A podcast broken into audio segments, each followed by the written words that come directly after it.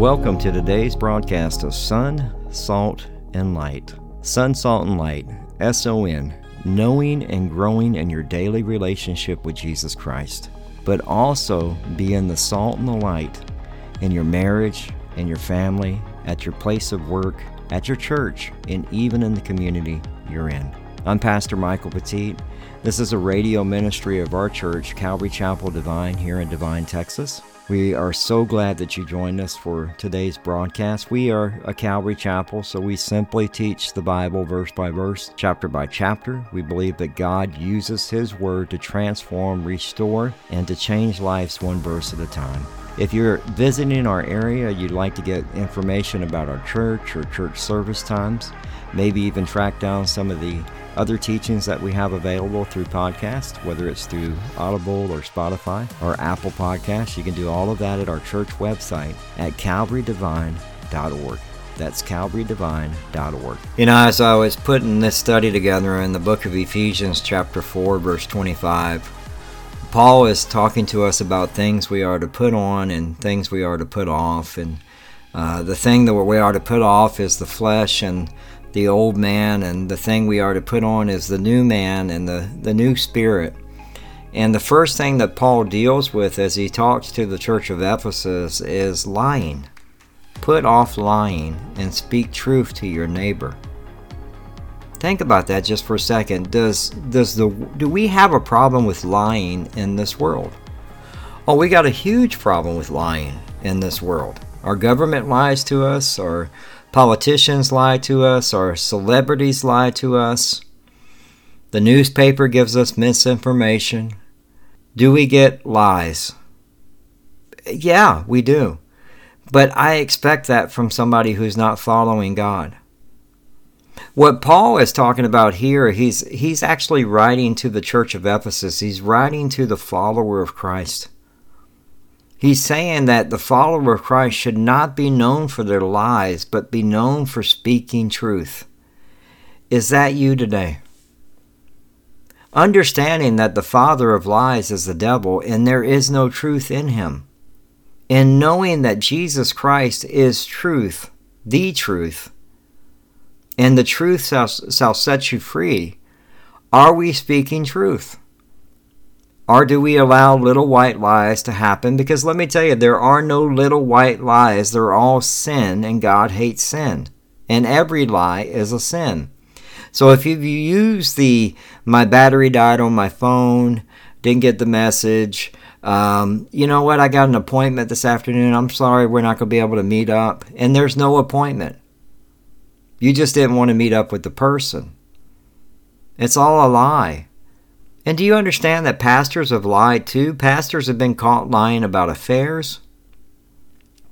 They've been caught lying about book sales. I got to get my book sales up to a certain amount so I can be on the New York Times best-selling list and they got caught doing it. They lied. The church should not be known for lying, and neither should the follower of Christ. So, this piece of scripture is practically how to put off lying. And God's going to give you the opportunity to practice that this week, to put off lying. Catch yourself. So when you're talking about that fish you caught down in Corpus, the one that was maybe eight inches, and now over the last three years it's grown to 13, 14 inches, catch yourself and say, you know what, the fish was not that big. I'm sorry. Be honest with the person. Practically apply truth speaking truth to your neighbor.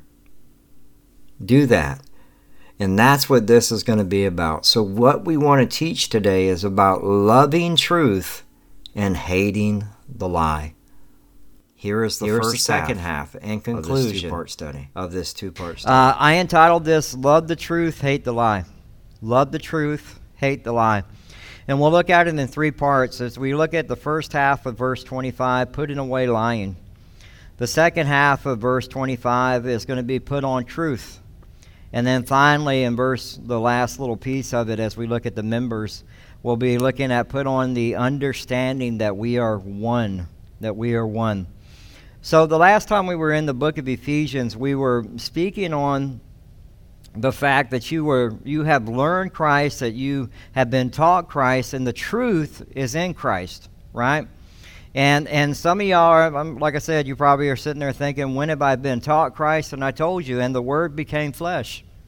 So Jesus is the Word, so He teaches you by being in the Word. It's very important that we spend time in God's Word daily as believers.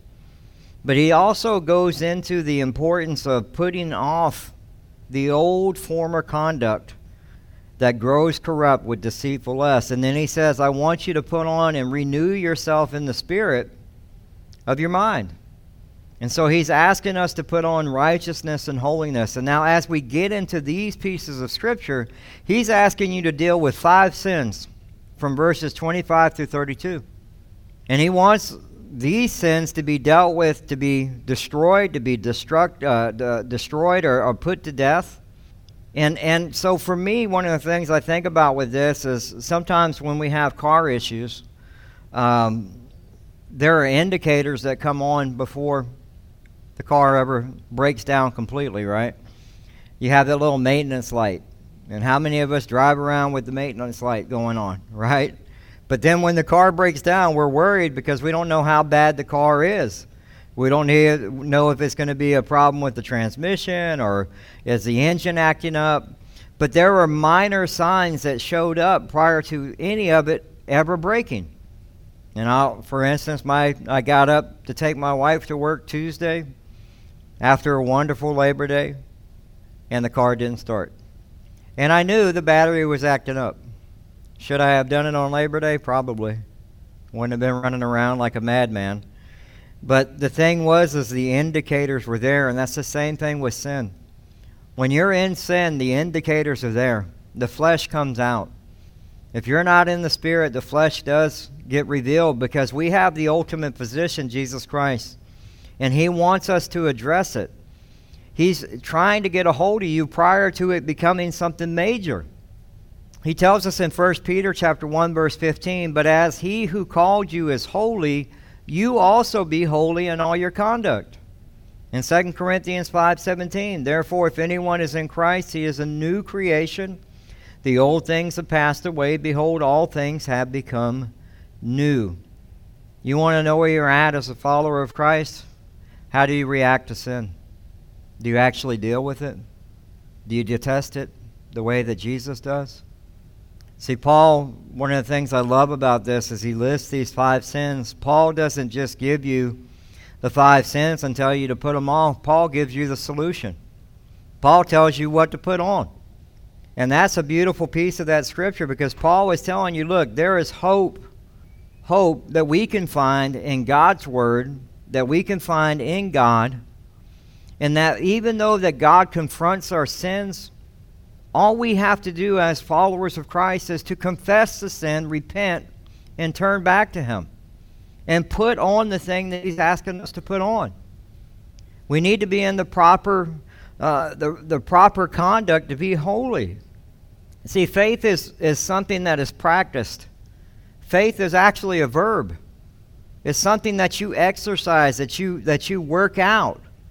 And so if you have something and that you go, man, I got sin here, I need to I need to deal with it. God's hitting you in the heart, and that's why it's important for you to be in a church where the Word of God is being taught. My wife said something week as she listened to uh, Pastor Dan out of Prevailing Word in Lytle. And Dan said, he goes, man, the church is, you know, there are times when it seems like there's nobody at church. And it's normally when we're dealing with sin or the verses are coming up when you deal with sin because people don't want to hear truth.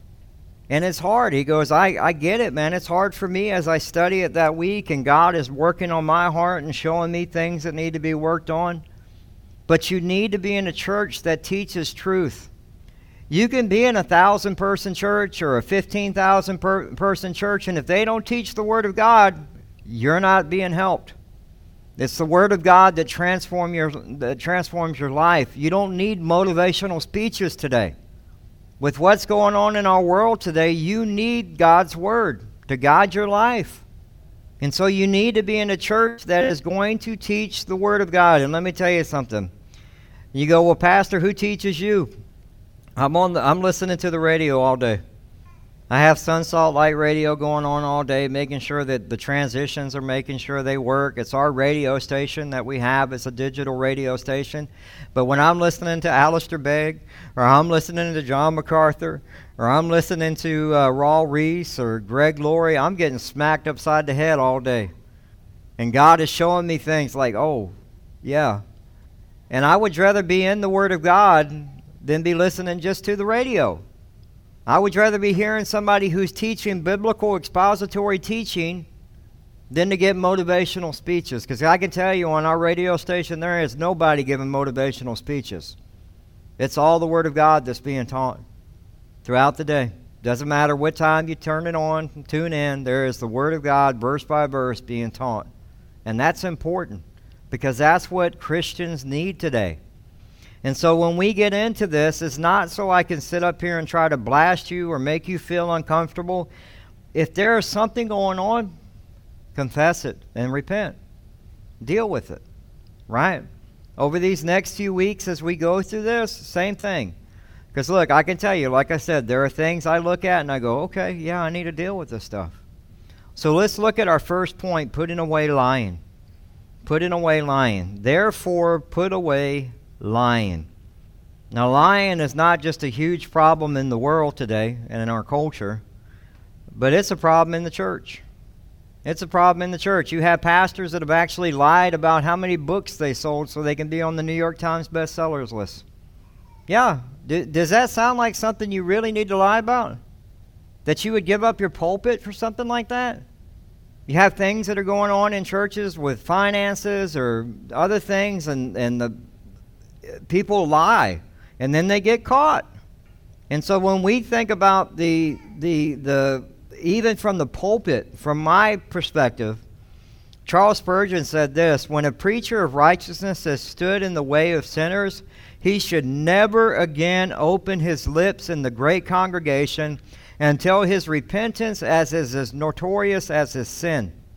So that means, like, if you're lying, there should be no explaining away the lie.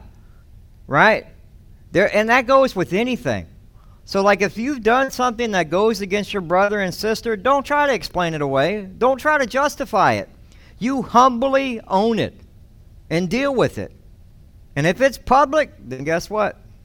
The repentance needs to be public. I've fallen. I've sinned. Now I know somebody could take that and and dub that and make that into a thing. But it's like, but we need to own it. In 1 Timothy chapter 5 verse 20 it says those who are sinning rebuke the presence of all that the rest also may fear. Now, when we rebuke somebody in sin, you're supposed to quietly do that one on one with that person. And then if it doesn't happen, then you go with somebody else and talk with them and confront them. And then if that doesn't happen, that's usually when the leadership or the church gets involved. And then if that person still doesn't want to repent, and this is what people don't understand, it tells you in Scripture you tell them by until they're ready to repent. But God loves the sinner. God hates sin. Let's just establish that today. Okay? God hates sin. He hates it. God loves you because you're created in His image. But you have to remember if you, you're not following him or you've never followed him, you're separated from a holy God because of your sin.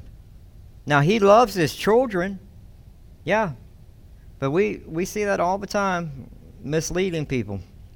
So, what is lying? Lying is simply this uh, it's a statement or, or action deliberately misleading or misinforms the person or the public. That's out of the Blue Letter Bible, the con, uh, concordance.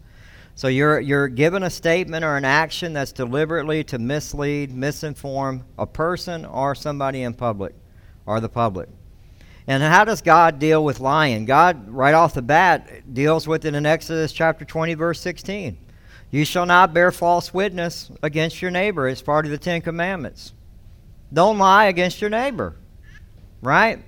And so, as we see that, one of the things that we have to understand is like when we start lying, truth is the thing that holds and cements our society together.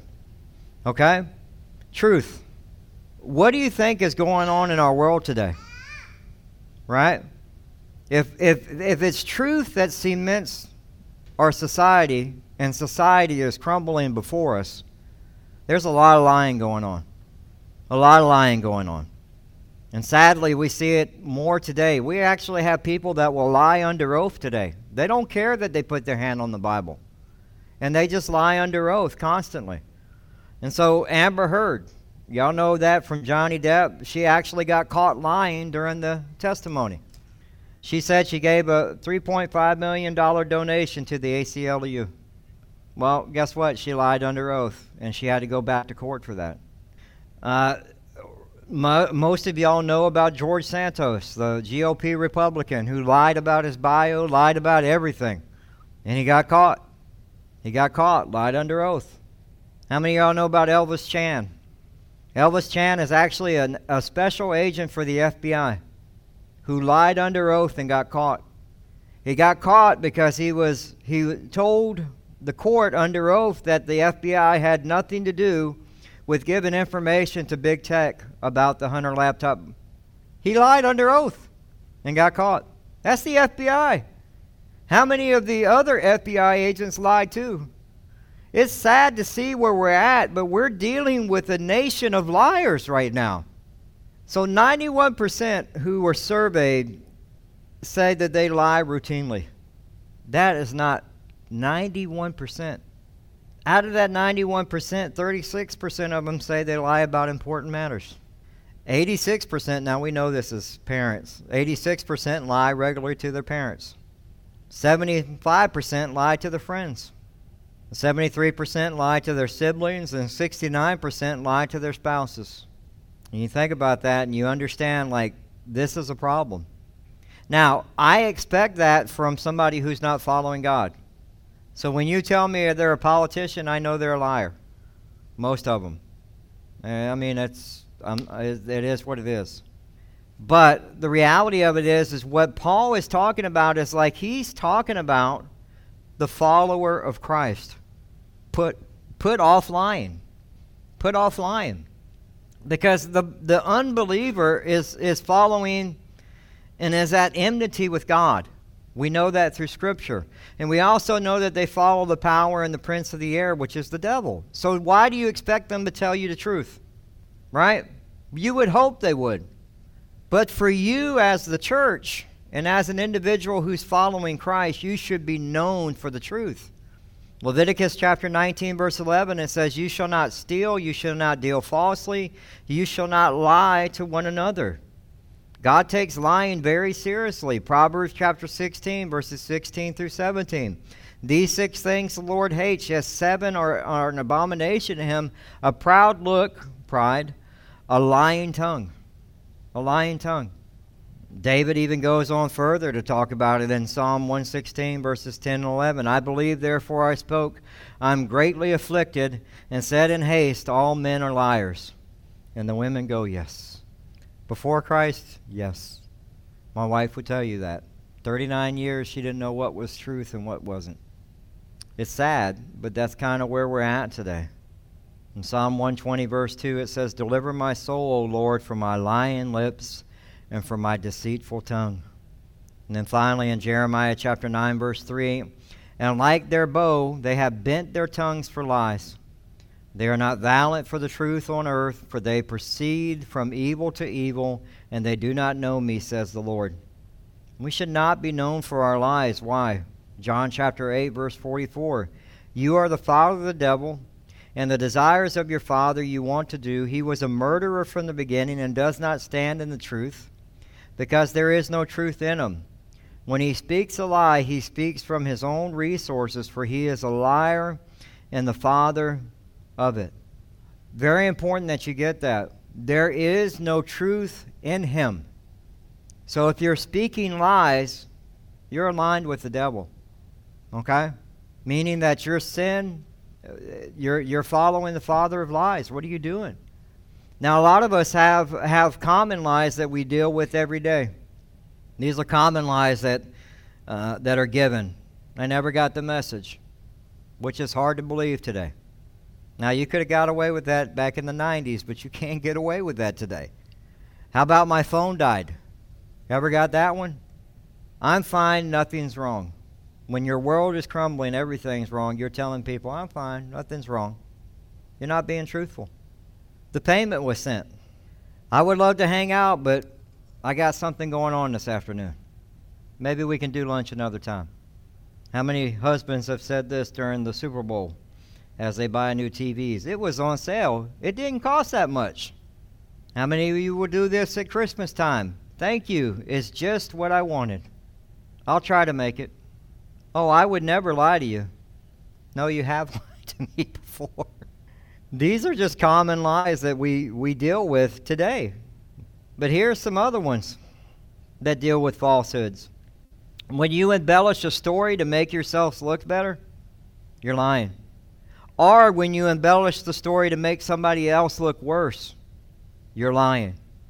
When you change the facts to spare someone's feelings, it's a lie. When we alter the truth in any other way, it's a lie. When you cheat on your taxes, it's a lie. When you cheat at school, it's a lie. When we make promises we cannot keep, it's a lie.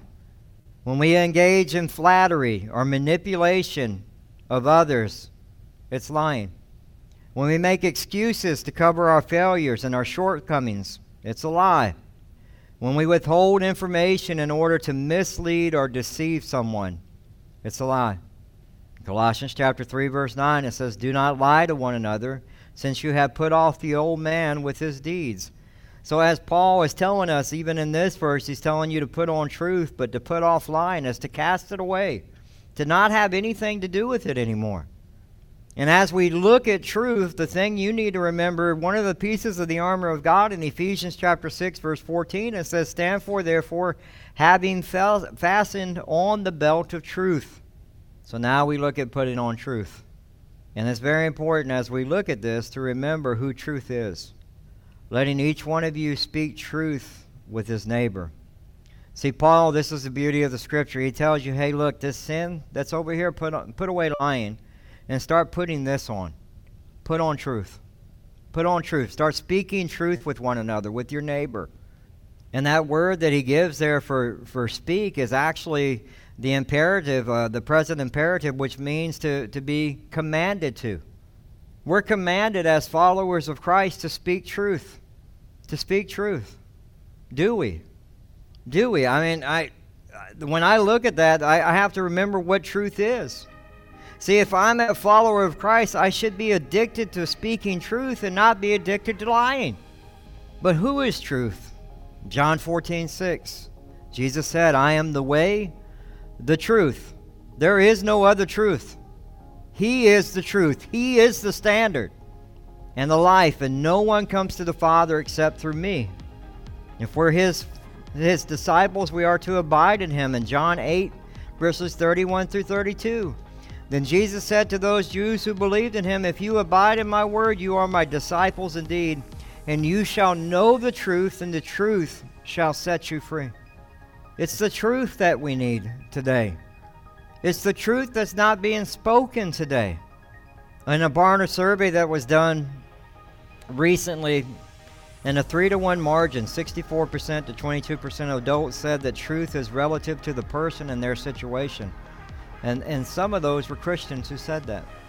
So I define truth not by God's word, I define truth by, by what is relative to my situation. And what's even more scarier than that is anyone under the age of 18 that was done in the survey, that t- took this survey. 83% of them said there is, their moral truth is defined by their circumstances. They define what moral truth is. That's a problem. And that means that as followers of Christ, this next generation could be completely lost. That's why they want, they want boundaries. Do you understand that this, this younger generation is actually seeking answers and wanting boundaries because everything's been open to them like a candy store? And what happens when you get too much candy? You get sick to your stomach and you're looking for something else. And they, they got pornography, they got what they, I mean, they need drugs, they can order drugs on TikTok. Have them brought right to the house. Yeah, there was a there was a, a police report that was done on that. They have access to everything. But let me tell you something. If we do not speak truth as Christians, and I love this quote. It's it's I found this this week. It was from an unknown author. It said, "Love without truth is a lie. Love without truth is a lie." Well, that concludes today's broadcast of Son, Salt, and Light Radio. We hope that you enjoyed it. If you'd like to submit a prayer request or get in contact with us or find out service times, you can do all of that at our website, uh, as well as get uh, our podcast at Spotify, Audible, TuneIn Radio, pretty much wherever you can find a podcast. Uh, you, you can just type in Son, Salt, and Light and you'll find it.